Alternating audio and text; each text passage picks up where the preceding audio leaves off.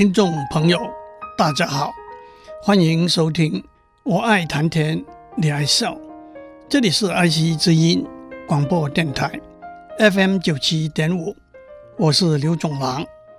电脑和互联网技术的发展，为我们生活中的每一个面向都带来了很多很大的变化。让我们看一些例子。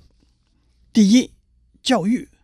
传统的、古老的，按照固定的课表，在课堂里头，老师讲，学生听的教育方式，不断的在演进和改变。在远古的时候，中国最有名的教育家孔子，按照司马迁在《史记》的说法，有三千个学生，不过深通六艺的。只有七十二个人，可是司马迁在《史记》的另外一个地方又说，授业深通的有七十七个人。一个合理的说法是，受过孔子教诲的高达三千人。不过，其中最杰出的，也可以说是最亲近孔子的大弟子，有七十二或者七十七个人。其中颜回。排名第一，马融是东汉时代著名的经学家，他才高学博，教授的学生常以千数计。他授课的时候，坐在高堂上，挂着将色的纱帐，前面教授学生，后面排列着礼乐，这就是绛帐春风。表示对老师的尊敬，这个成语的出处。程颐是北宋理学家、教育家。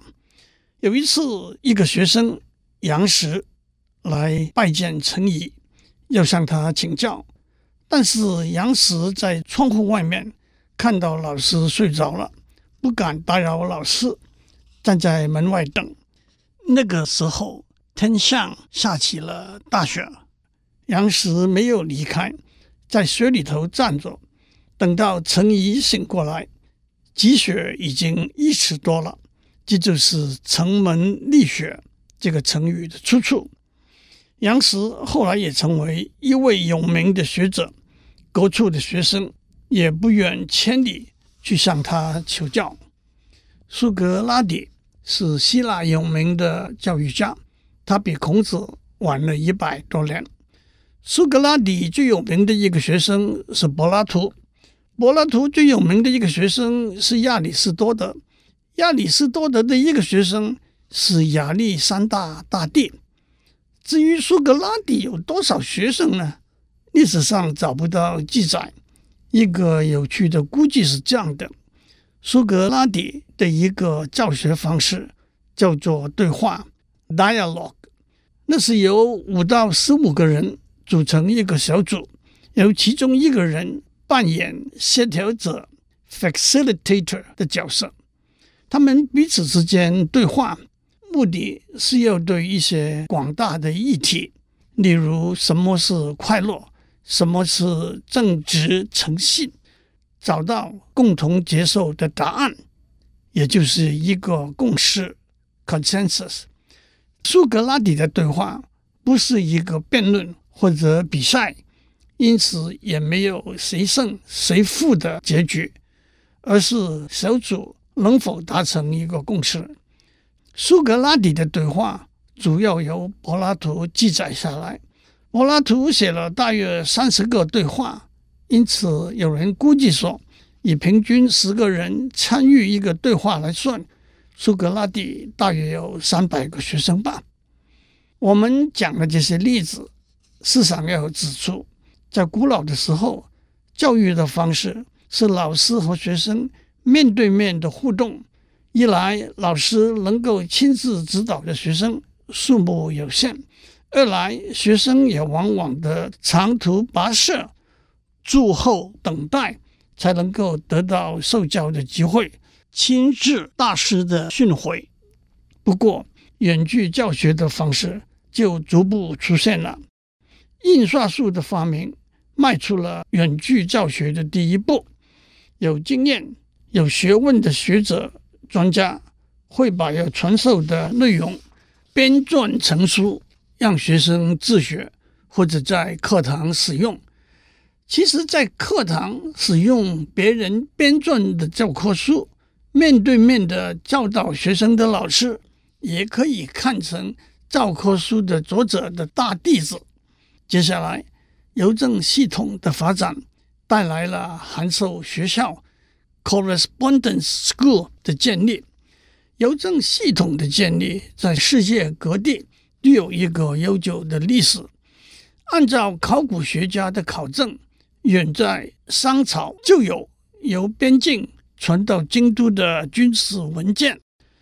春秋时候，列国纷争在特使外交里头常常办以书信外交。各个诸侯国也已经有了邮驿制度的设立，往返传送官府文书。在文字上说得精准一点，以车递送称为传，以步行递送称为邮，以马匹递送称为驿。为邮递设置的中途站叫做邮亭，为异地设置的中途站叫做驿治。到了秦朝，更从专人传送改进为接力传递的方式。到了隋唐时候，邮驿制度已经相当完整庞大。唐代全盛时代，一共设有一千六百四十三个驿。其中一千两百九十七个是陆驿，两百六十个是水驿，八十六个是水陆相间的驿。从事邮驿的人员达两万人。唐代邮驿的中央管理机构是尚书省的兵部。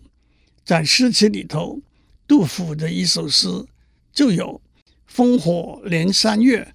家书抵万金之句，岑参的一首诗有“马上相逢无纸笔，凭君春雨报平安”之句，也就是口信代替文字信了。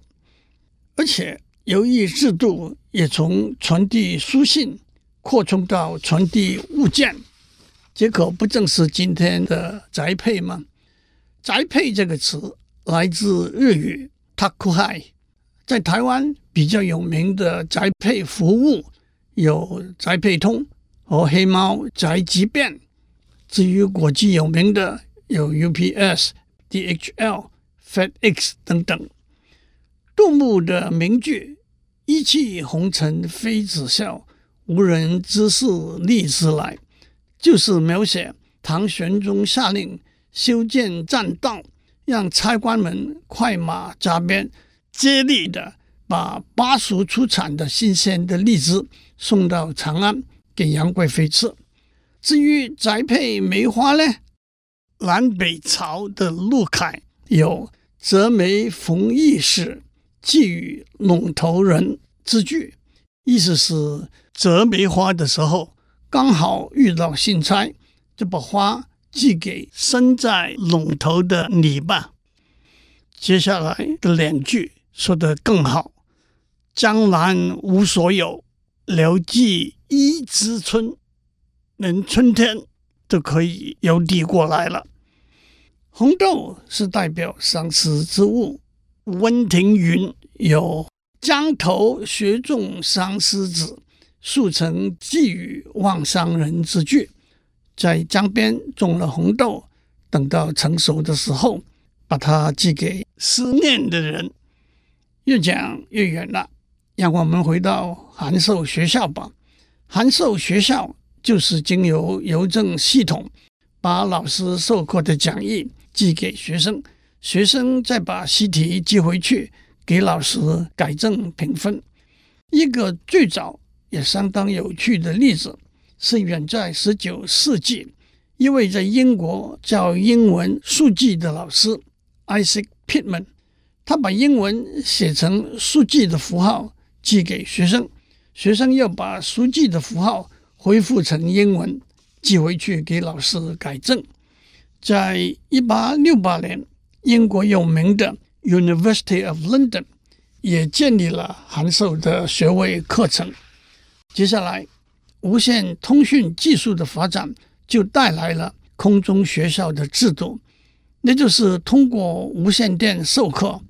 在台湾，在一九五零六零年代，最让大家怀念的，就是在中广主播空中英语教学的赵丽莲博士。他也主持一个叫做“我妈妈教室”，教授儿童学英语，因此也被大家叫做“我妈妈”。目前，台湾最大规模的空中大学是一九八六年创立的国立空中大学。初期通过无线电和电视授课，目前有六个学系、三十六个学类和通识教育中心。有名的艺人白冰冰就是空中大学的毕业生啊。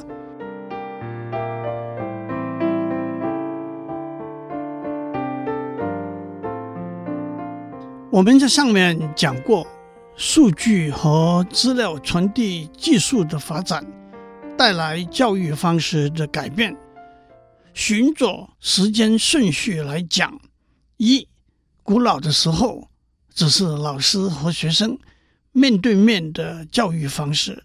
二，随着印刷术的发明，老师编写的书本讲义就可以方便地传送给学生了。三，随着邮政制度的建立，函授学校就应运而生了。四，随着无线通讯技术的发展，空中学校就应运而生了。接下来，电脑和互联网技术的发展带来了 MOOC（Massive Open Online Course） 大规模开放线上课程的教育方式。MOOC MOOC 中文也翻成摩课师。摩课师的基本做法是把老师讲授的课程内容。以影音的方式放置在平台上，学生可以经由网络观看学习。摩课师的特色是：一、随时；二、随地；三、公开放送使用；四、有大量可以选择的课程。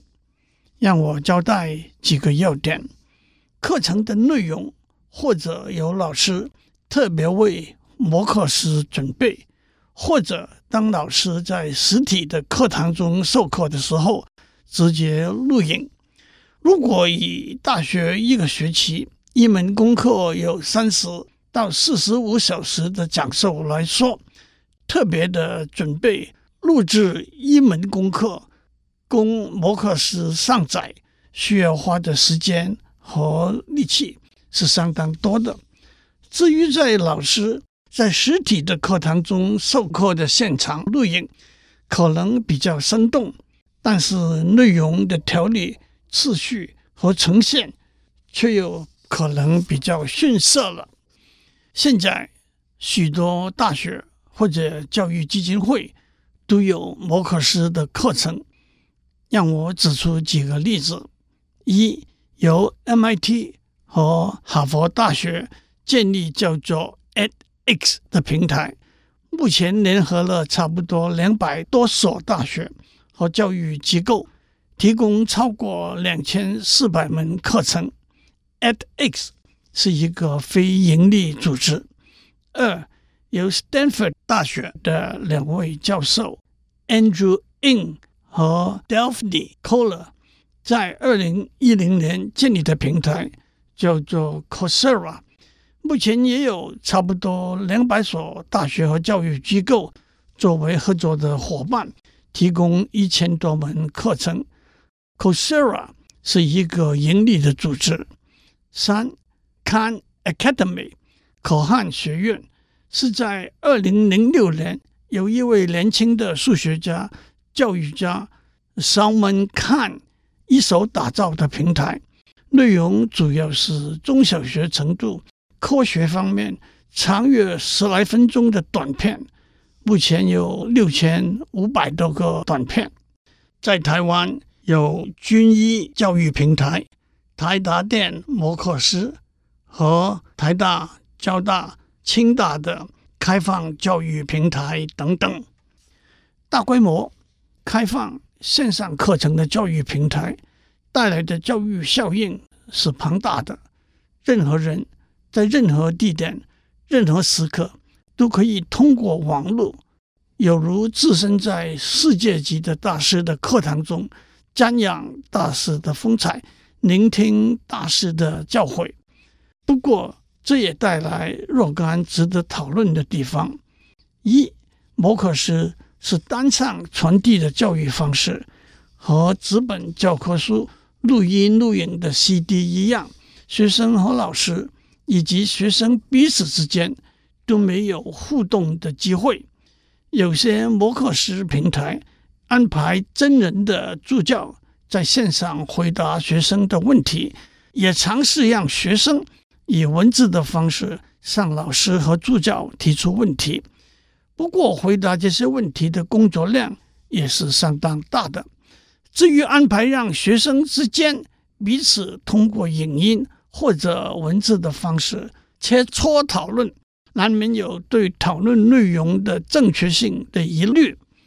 远在一九六零年代，使用电脑和学生互动的教育方式已经先后被提出。我在一九六零年完成的硕士论文，题目是《电脑辅助教学》（Computer Aided Instruction），建立了一个平台。教小学生简单的算术运算，电脑提出一道题目，学生输入答案回应，电脑在告诉学生答案是否正确之后，再提出新的题目，而且按照学生回答问题的记录做一个评分，调整教学的内容和进度。这个平台的特质可以用四个 I 来表示：interactive。互动，instantaneous 即时，individualization 个人化和 incremental 递进。差不多同时，美国 University of Illinois Urbana-Champaign 在 Donald Bitzer 教授领导之下，建立了一个内容相当丰富的平台，叫做 PLATO Plato。到了现在。还有许多使用这种教育方式的平台。第二，摩课师是一个非常适合个人进修、终身学习的平台，但是在这个教育方式中，教育品质的监控，进而获得学位，又是一个不容易有明确的安排的事情。要求学生在完成了远距学习的课程之后，亲身到学校来参加考试，就失掉了远距教学的本意了。曾经有学校提出一个折中办法，譬如说，攻读学士学位需要修八门功课，四门可以使用摩课师的平台，四门必须亲身到校上课，这又失掉了大规模 massive 教育的本意。因为如果原来全部八门课程都得亲身到校上课，因为人力空间的限制，只能收一百个学生，这个做法就只能收两百个学生而已。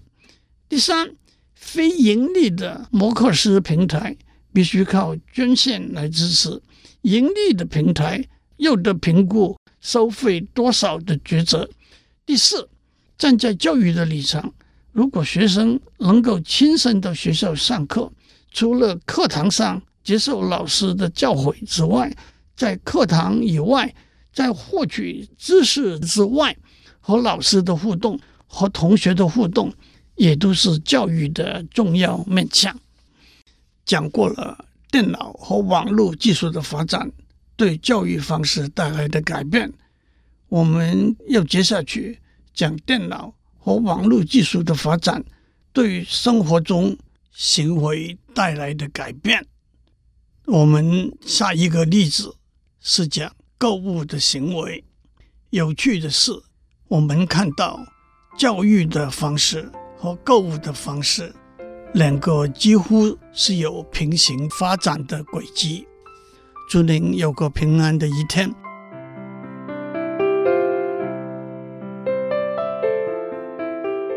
以上内容由台达电子文教基金会赞助播出。